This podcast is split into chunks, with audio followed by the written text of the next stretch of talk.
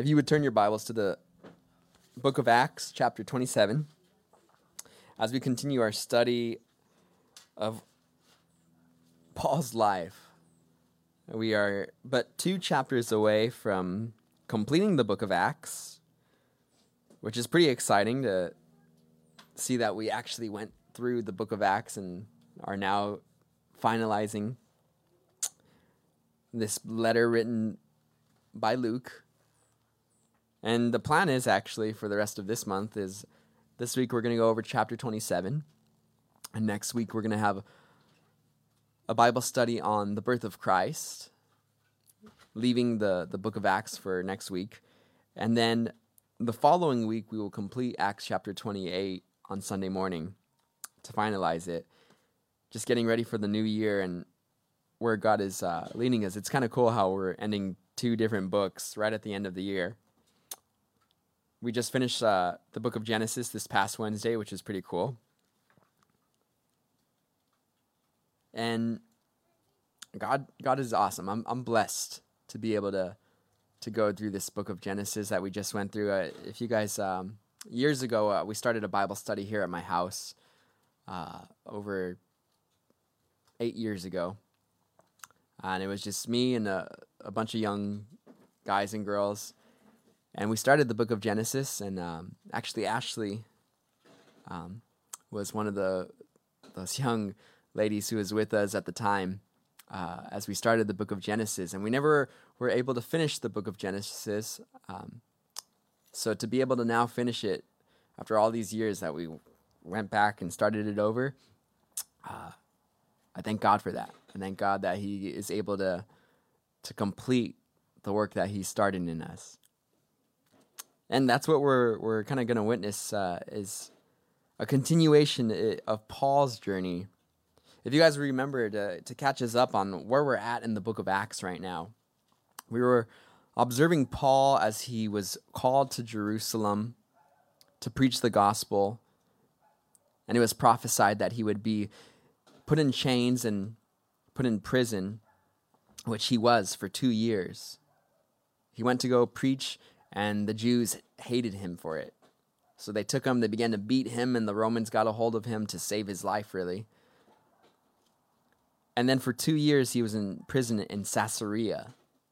And then finally, after going before Festus and Agrippa, pleading his case, he said, I appeal to Caesar, and to Caesar he must go.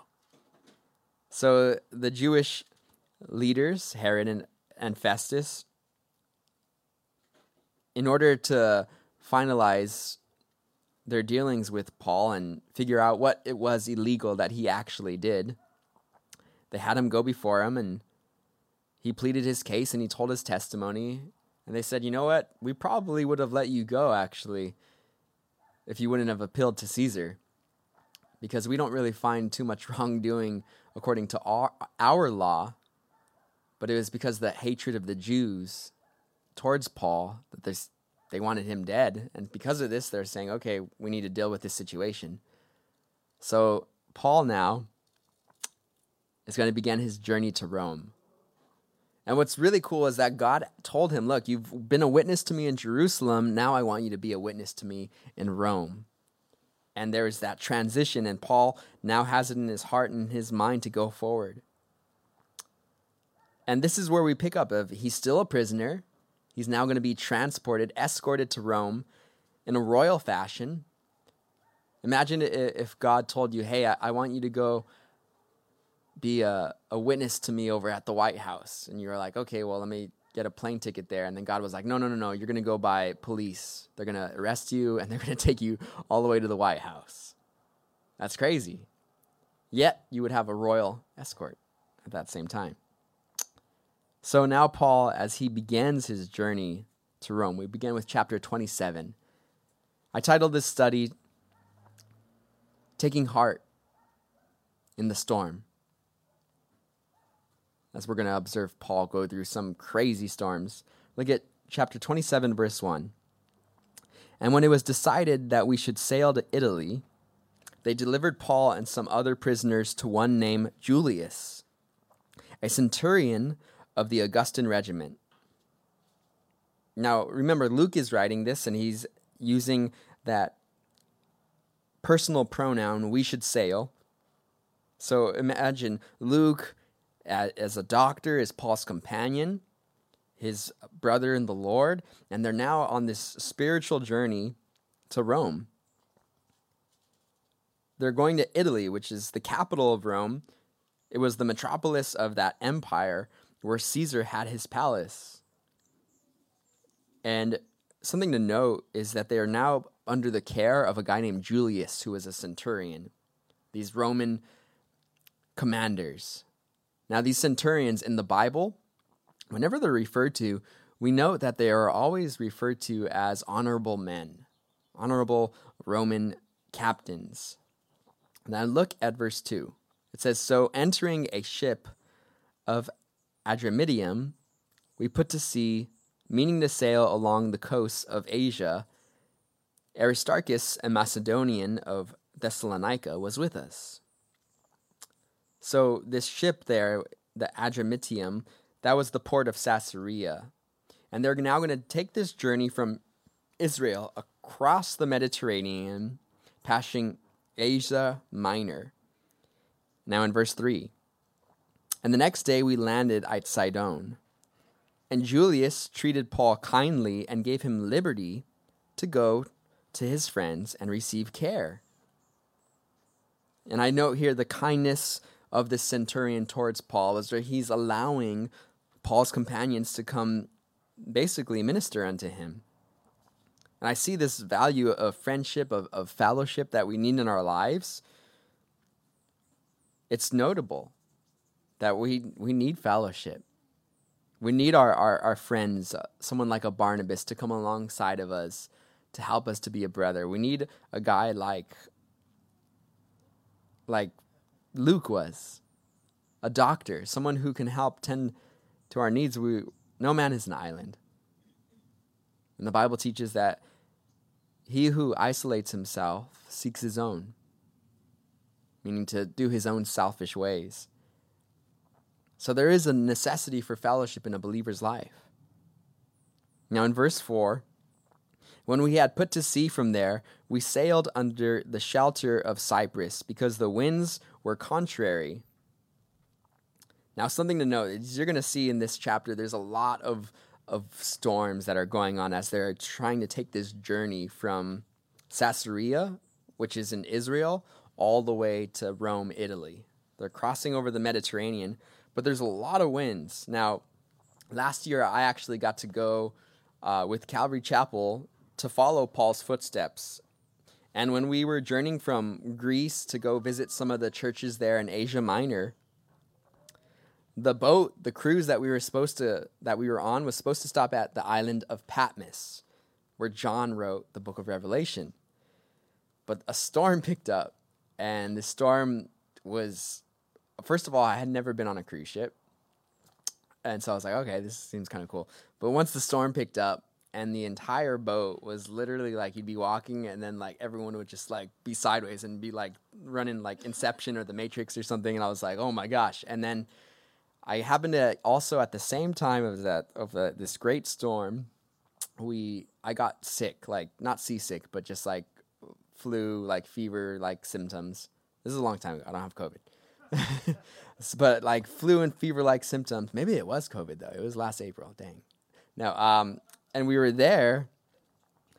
And then the next thing you know, they told us that we were not allowed to stop at Patmos because there was no way that they were going to be able to have that cruise ship dock on Patmos. And I was so like, oh, God, you know. whatever for whatever reason we're not allowed to go to Patmos and I can't see that island, but but God knew. But those storms that take place there in the Mediterranean uh, they can get pretty big um, and become pretty scary. So, Paul now is on this journey in the Mediterranean, and the winds are contrary. Look at verse 5. And when we had sailed over the sea which is off Cilicia and Pamphylia, we came to Myra, a city of Lycia. Then the centurion found an Alexandrian ship sailing to Italy, and he put us on board. Lycia, what we just read about here, this is actually a city in the southernmost part of Asia Minor, Minor and northeast of the Mediterranean. And this ship from Alexandria, uh, Alexandria is actually a city in Egypt named after Alexander the Great. And the ship is headed to Italy. And I've mentioned these places uh, to you so you can note that, look, our Bible, these places, these ships that are where they're coming from, these are all places that you can go to and visit today. We're, we're not talking about made up lands and made up cities. This is, our Bible is historically, archaeologically accurate. Now, in verse 7, when we had sailed slowly many days and arrived with difficulty off Cnidus, the wind not permitting us to proceed, we sailed under the shelter of Crete off, Sal- off Salmone. Passing it with difficulty, we came to a place called Fair Havens near the city of Lasea. Now, they're trying to journey through the Mediterranean, and all these storms are slowing them down. They're, they're trying to sail with great difficulty. And there's times in our life when we go through storms when we are called to do something. And it doesn't mean because we're called that everything is going to be easy, and it doesn't mean that it's going to be smooth sailing all the time. Remember in Mark's gospel when Jesus called the wind and the waves to obey him? If you have your Bible this morning, turn to Mark chapter 4. We're going to take a, a quick look at when Jesus caused the wind and the waves to obey him. In Mark chapter 4, verses 35 through 41, this is after Jesus just cast out demons out of a man who was demon possessed, who was living amongst the tombs. In Mark chapter 4, beginning with verse 35, it says, On the same day, when evening had come, he said to them, Let us cross over to the other side. Now, when they had left the multitude, they took him along in the boat as he was. And other little boats were also with him. And a great windstorm arose, and the waves beat into the boat, so it was already filling. But he was in the stern asleep on a pillow. And they awoke him and said to him, Teacher, do you not care that we are perishing? Then he arose and rebuked the wind and said to the sea, Peace, be still. And the wind ceased, and there was a great calm. But he said to them, Why are you so fearful? How is it that you have no faith? And they feared exceedingly and said to one another, Who can this be? that even the wind and the sea obey him. So, in this portion of scripture we just read in Mark, Jesus first he tells his disciples, he says, All right, let's go cross over now to the other side of this great body of water. And when Jesus tells us to do something, we have to remember that where God guides, God provides. So we need to take those steps of faith when God calls us to a task. God is going to give you the strength to get through it. God is going to support you financially if he's called you to something. And if the funds aren't there, then maybe he hasn't called you that to that particular task, that venture. That's something that this ministry we, we see as a, a huge principle is where God guides, God provides. If God doesn't have a, a youth center for us to be in right now, that's because he's guided us here in a backyard. And he has an amazing plan with it. So Jesus is telling him, Look, let's cross over this body of water. And then Jesus takes a nap. He goes to lay down in the boat. And then the storm arises, and as the boat is filling with water, all the disciples are, are now fearing for their lives. They're scared that they are about to drown. And where's Jesus? He's asleep. And how is it that Jesus is sleeping? because he's not afraid. He knows where God has called him to. And then he's awoken up and he's kind of shocked of like, man, why are you guys so scared? Like I'm I'm I'm right here in the boat with you. I said we're gonna cross over. And he said, Why are you so fear- fearful? Where's where's your faith? You have no faith. And then Jesus stands and rebukes the winds. He says, Peace, be still. You see, Christ can calm our storm. He has the, the ability to make what seems to be certain destruction and death in our life stop. He has the ability to make fear and hopelessness cease. You see, fear, it paralyzes us as believers. In 1 John 4:18, we read there is no love in fear. There's no fear in love. But perfect love casts out fear, because fear involves torment. But he who fears has not been made perfect in love. You see, the trials that we experience are still under God's sovereign control. And He allows us to go through those.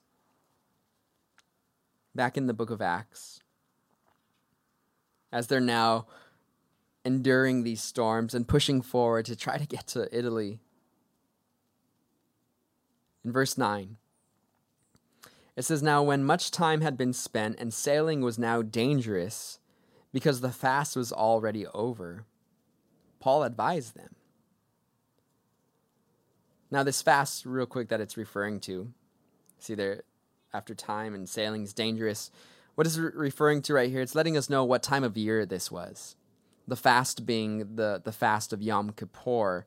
It was this religious uh, holiday that the Jews would take. Yom Kippur, this day of atonement, is what it meant. And this is when they would remember the worshiping of the golden calf. And because of that, they would fast. They wouldn't eat or drink or work. They wouldn't even take baths or or be anointed, and they wouldn't bind their their shoes together.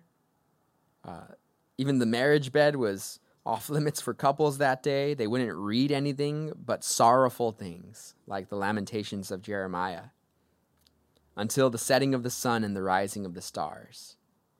And this was Yom Kippur. This was the fast that they're referring to.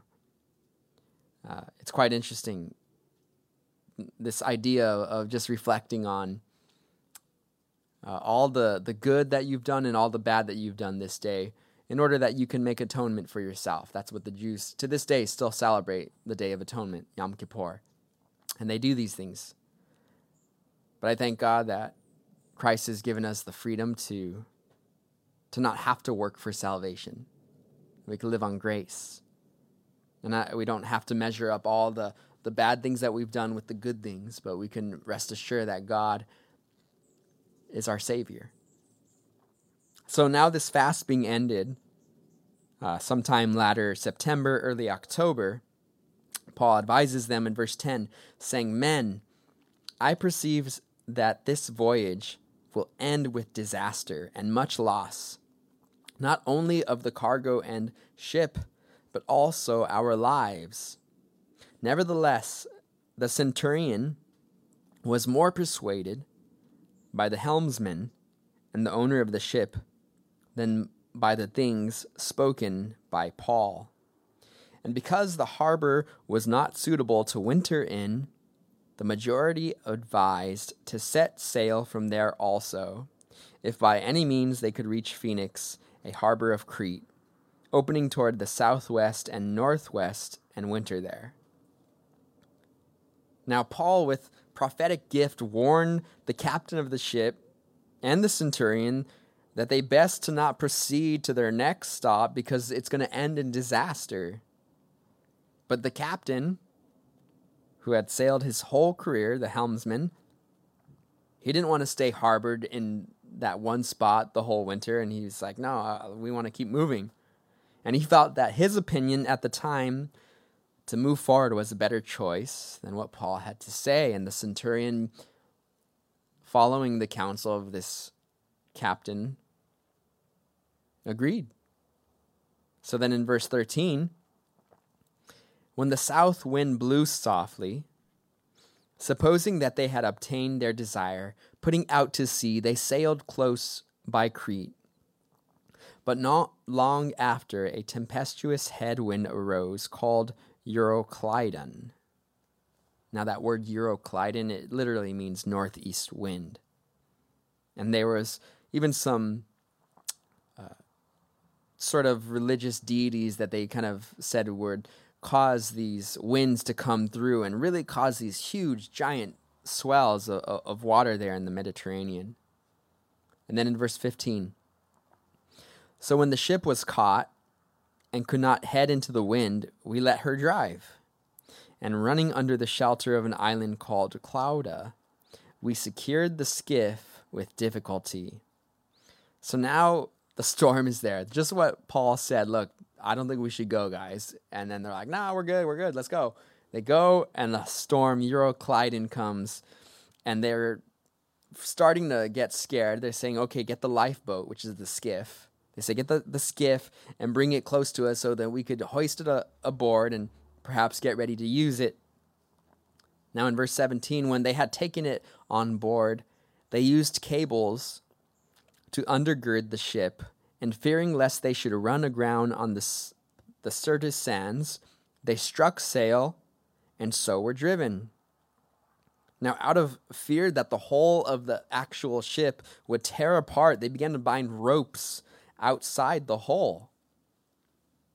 They're now an emergency operation. And then in verse 18, and, be, and because we were exceedingly tempest tossed, the next day they lightened the ship. On the third day, we threw the ship's tackle overboard with our own hands. So here they begin to respond with survival instincts. Throw everything overboard, lighten the ship, whatever it takes to get through this storm. And then in verse 20, now when neither sun nor stars appeared for many days, and no small tempest beat on us, all hope that we would be saved was finally given up. You see, now the, the water begins to pour into the boat. Everyone's freaking out. They're throwing everything overboard. This is the storm of their life. And sometimes, in order to get our attention, God has to eliminate our hope in everything but Him. And that's what He's doing here with these men. I'm reminded uh, of another storm in the Bible that the disciples went through. And this time, when they got on the boat, Jesus had told them, Look, get on this boat and go to the other side. This is found in Matthew chapter 14. If you guys would turn your Bibles, please, to Matthew chapter 14. We're going to take a look at another storm which the disciples had to endure.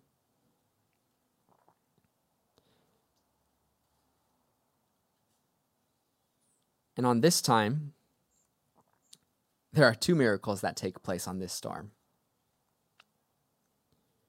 First, in Matthew chapter 14, beginning with verse 22, it says, Immediately Jesus made his disciples get into the boat and go before him to the other side, while he sent the multitudes away.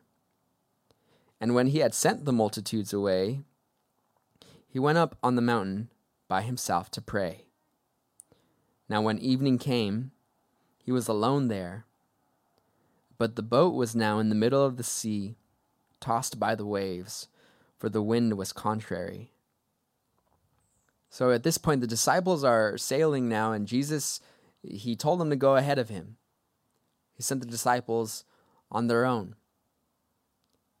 And Jesus was praying. But then the storm comes up, the disciples are on the boat, and the wind and the waves are crashing in, and they're alone.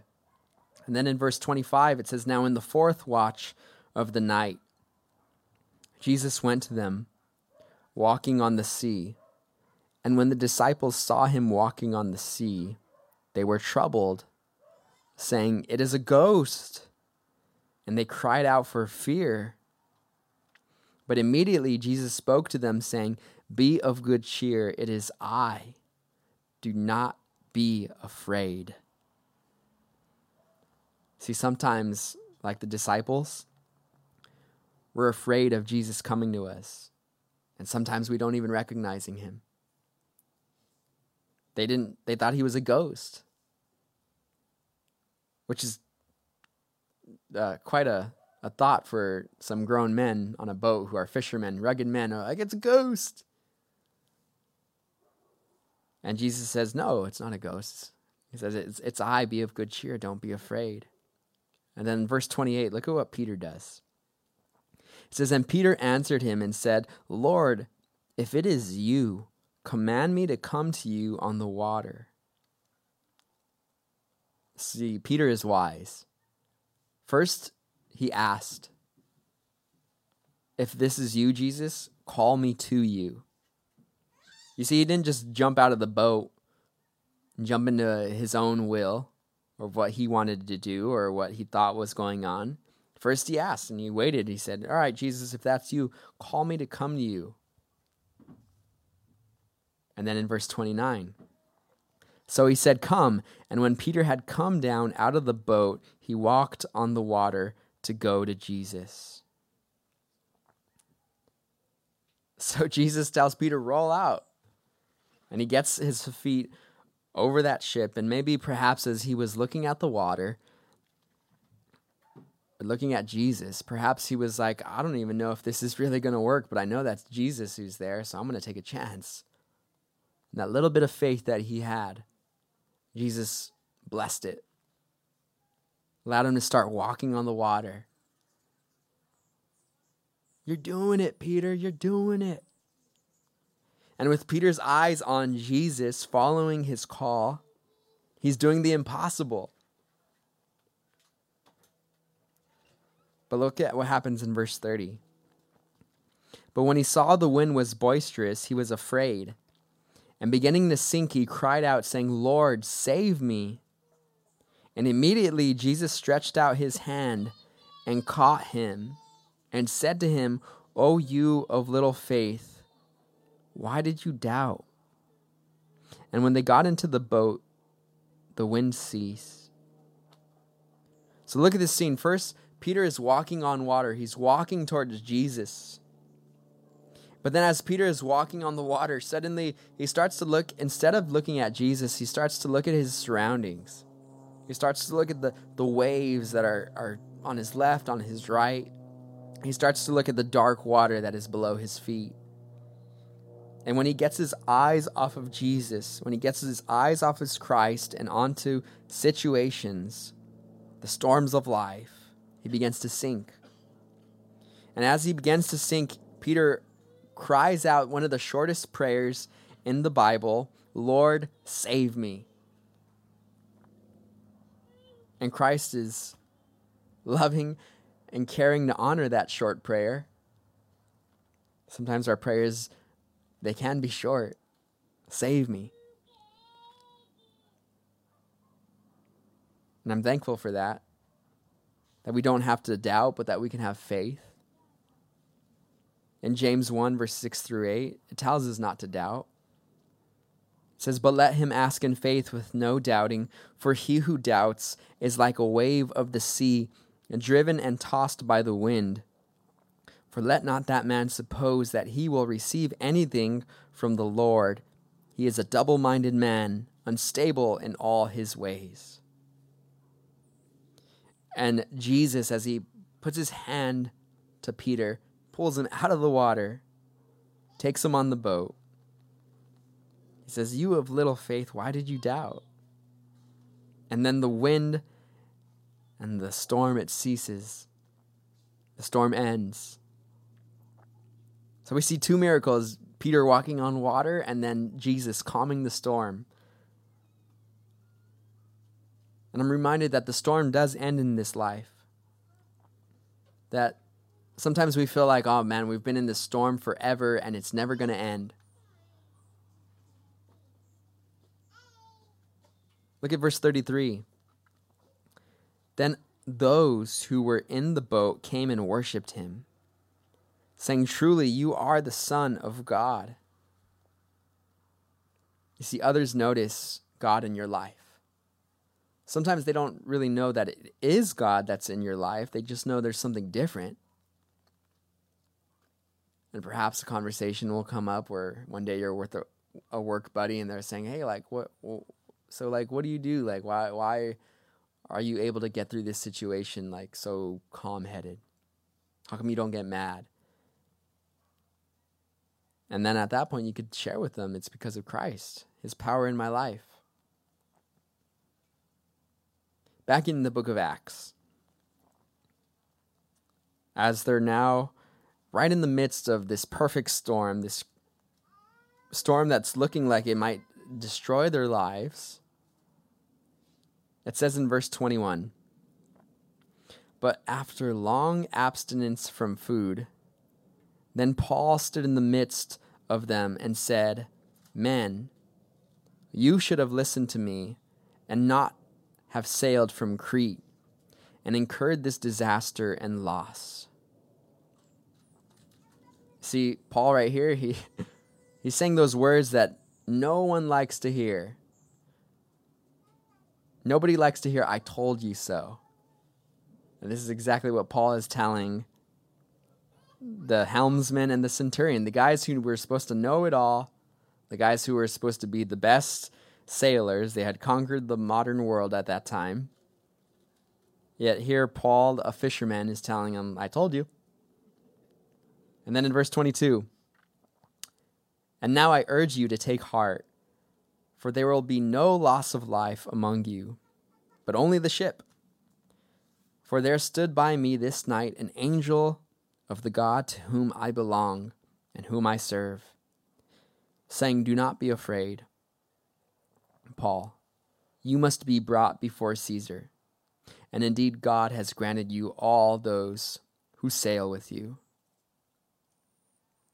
I have in my Bible underlined, take heart. Take heart through the storm. When God calls us to a task, until we fulfill that task, we're invincible. Now, for us who don't know the future and don't know our life's end, yeah, we exercise caution in our regular day to day life. I, I drive with a seatbelt on.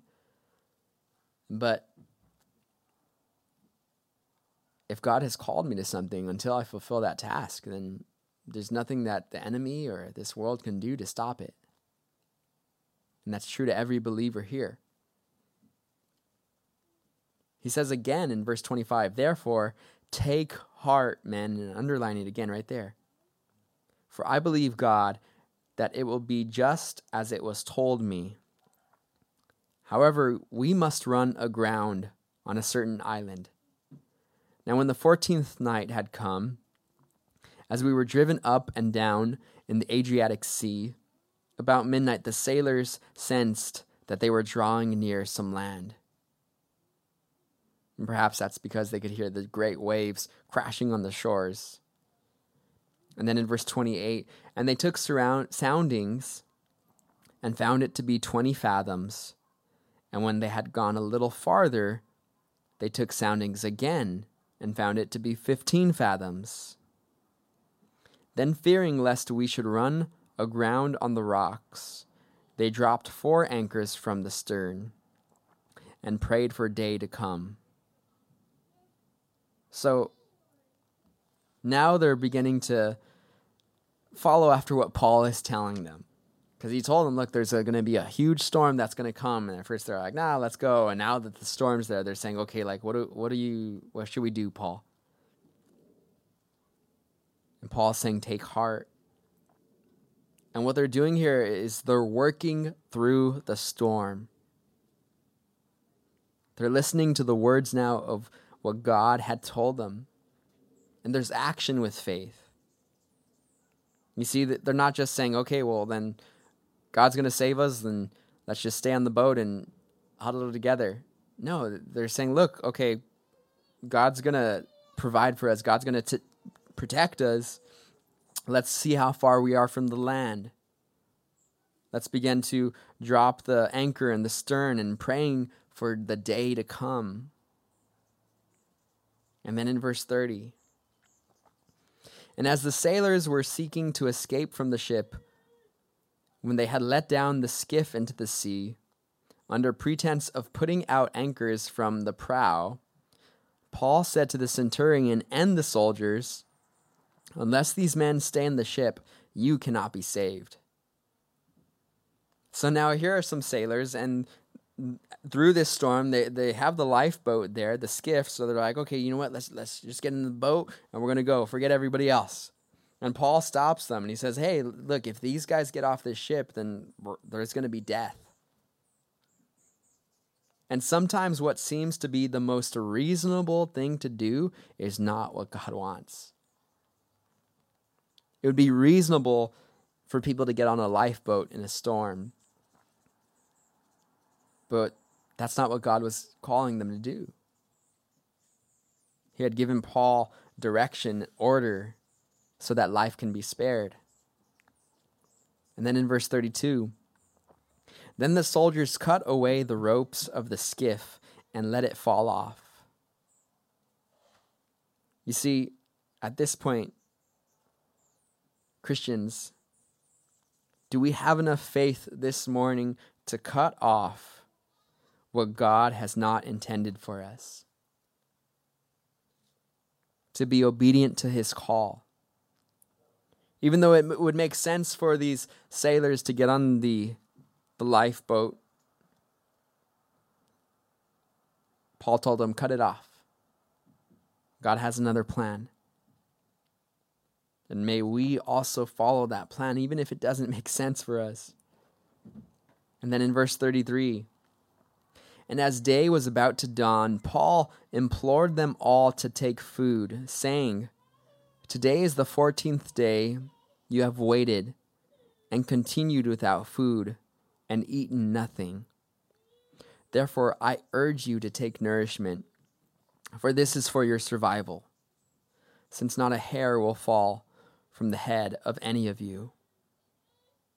So now Paul's telling them, look, okay, we were fasting now, but now it's time to eat. It's time to gain strength. And there is everything has a, its season in Ecclesiastes chapter 3. I was reading this the other day that there's a, a time and a season for things. In Ecclesiastes chapter 3, verses 1 through 8, I'm going to read this to you real quick.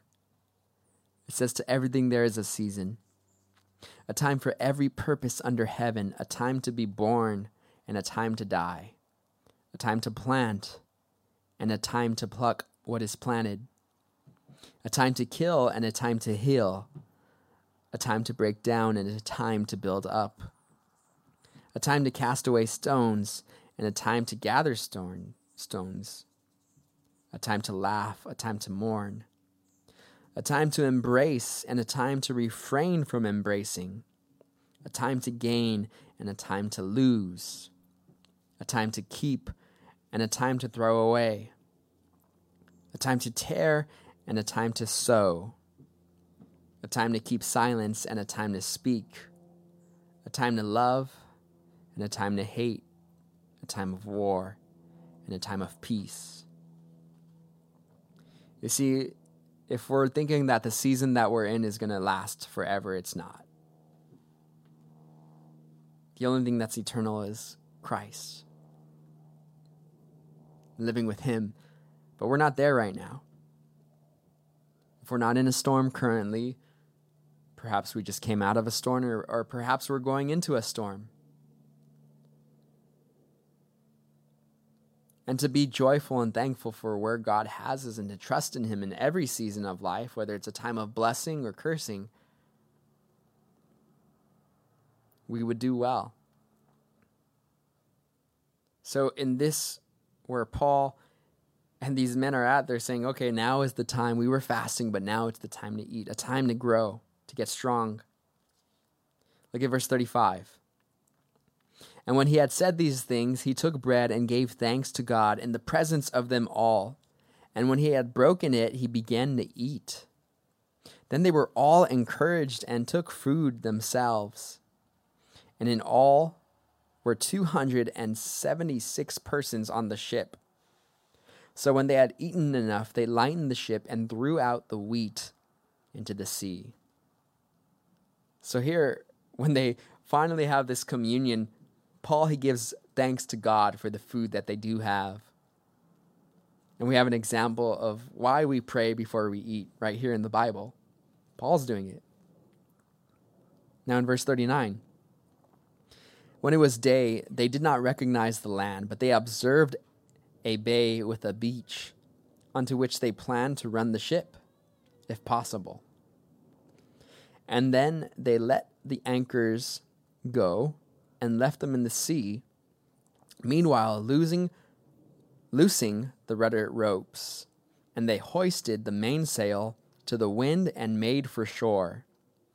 But striking a place where two seas met, they ran the ship aground, and the prow stuck fast and remained immovable, but the stern was being broken up by the violence of the waves. So they got close enough to land now. They hit the bottom of the land, and the waves, though, are crashing on this boat. The boat is falling apart, the ship is sinking, and what's going to happen? I'm sure is running through the, the minds of all these men who are on this boat. In verse 42, and the soldiers' plan was to kill the prisoners, lest any of them should swim away and escape. But the centurion, wanting to save Paul, kept them from their purpose and commanded that those who could swim should jump overboard first and get to land. So remember, this is a, a prisoner ship. There was some prisoners on the ship, including Paul. And as the boat is falling apart, the Roman guards are saying, okay, well, let's just kill the prisoners because if any of them get away and swim to shore, it's going to look bad on us. But the centurion, because he had a liking for Paul, said, no, no, no, don't do this and he spared Paul's life. And then in verse 44, and the rest some on boards and some on parts of the ship. And so it was, they all escaped safely to land. So the centurion told those who could swim, hey, just jump, swim to the, the, the, land. And then the rest of them, everybody else is floating on boards. Maybe that was when surfing was invented. Maybe. But what we do see is that none of them were killed, just as Paul had prophesied of. That God had spoken to him a word saying, I'm going to give you the lives of all these men. Stay in the boat until it comes crashing down. And sometimes that's what God has to do in our life. Of the plans that we have, the structures that we have created and made, he needs to break those things down so that there can be something that's reborn, remade. Our spiritual lives, we all need to be born again. And sometimes, uh, even with the children of Israel, he said, You guys are like the, the clay in the hand of a potter. And when he found that, that deformity in the clay, he crushed down the clay and then he brought it back up and formed it again. And he told the Israelites, Can I not do what this clay maker is doing to you? And in that same way, God can do that with us, with our hearts, with our minds. The things that are not supposed to be there, God needs to break down and make new. When they're making gold, they put the gold in, a pot and they heat it up so that the gold begins to melt. And what rises to the top of the gold is all the dirt that was in the minerals and they scrape away the dirt. And then they, they let the, the gold cool and then they heat it up again. And they scrape away more dirt. And that's how our hearts and minds are with God. Is where God will allow us to endure fire, endure trial, so that He can bring to the surface what's not supposed to be there, scrape that away, and then heat us up again. Until finally the, the gold maker looks at the gold and sees his reflection in the gold to see that it's pure. In that same manner, God is allowing us, has allowed us this year to go through trials, but so that He can be glorified in our lives. I'll leave with this verse this morning Romans chapter 5, verses 3 through 5 says, And not only that, but we glory in tribulations, knowing that tribulation produces perseverance, and perseverance, character, and character, hope. Now, hope does not disappoint because the love that the Holy Spirit has poured into our hearts. Let's all stand.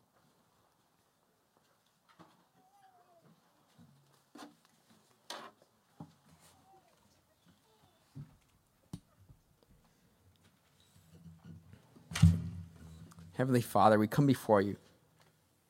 We thank you for this day. We thank you for your love, for your grace, for your mercy. I pray and I ask now, Lord God, that your Holy Spirit would work in our hearts, work in our minds. If there is anyone here this morning who feels like they're going through a storm and just wants the Holy Spirit to help them to work through it, to calm the storm, if that's you this morning, just raise your hand and I want to pray with you. Okay. Gotcha. Let's pray. Heavenly Father, I pray for those who have raised their hand in faith. I pray, Father, that you would be their shelter in the storm. I pray, Lord, that you would give them guidance, Father. Give them the strength to work through the storm, Father and would you cause the storms to cease in our life? But Father, may you get what you deserve, Lord God, from us. May we be molded and shaped into what you deserve to have, Lord God. What you're calling us to. Forgive us, Father, when we turn to, to vices and to other things during the storm, Lord. I pray, Father, you would have your way with us, Lord God. May we trust you. May we not doubt, Father, but may we have faith. May your Holy Spirit fill us, Lord God, with these trials. We love you, we praise you, we thank you. And it's in Jesus' name we pray. Amen.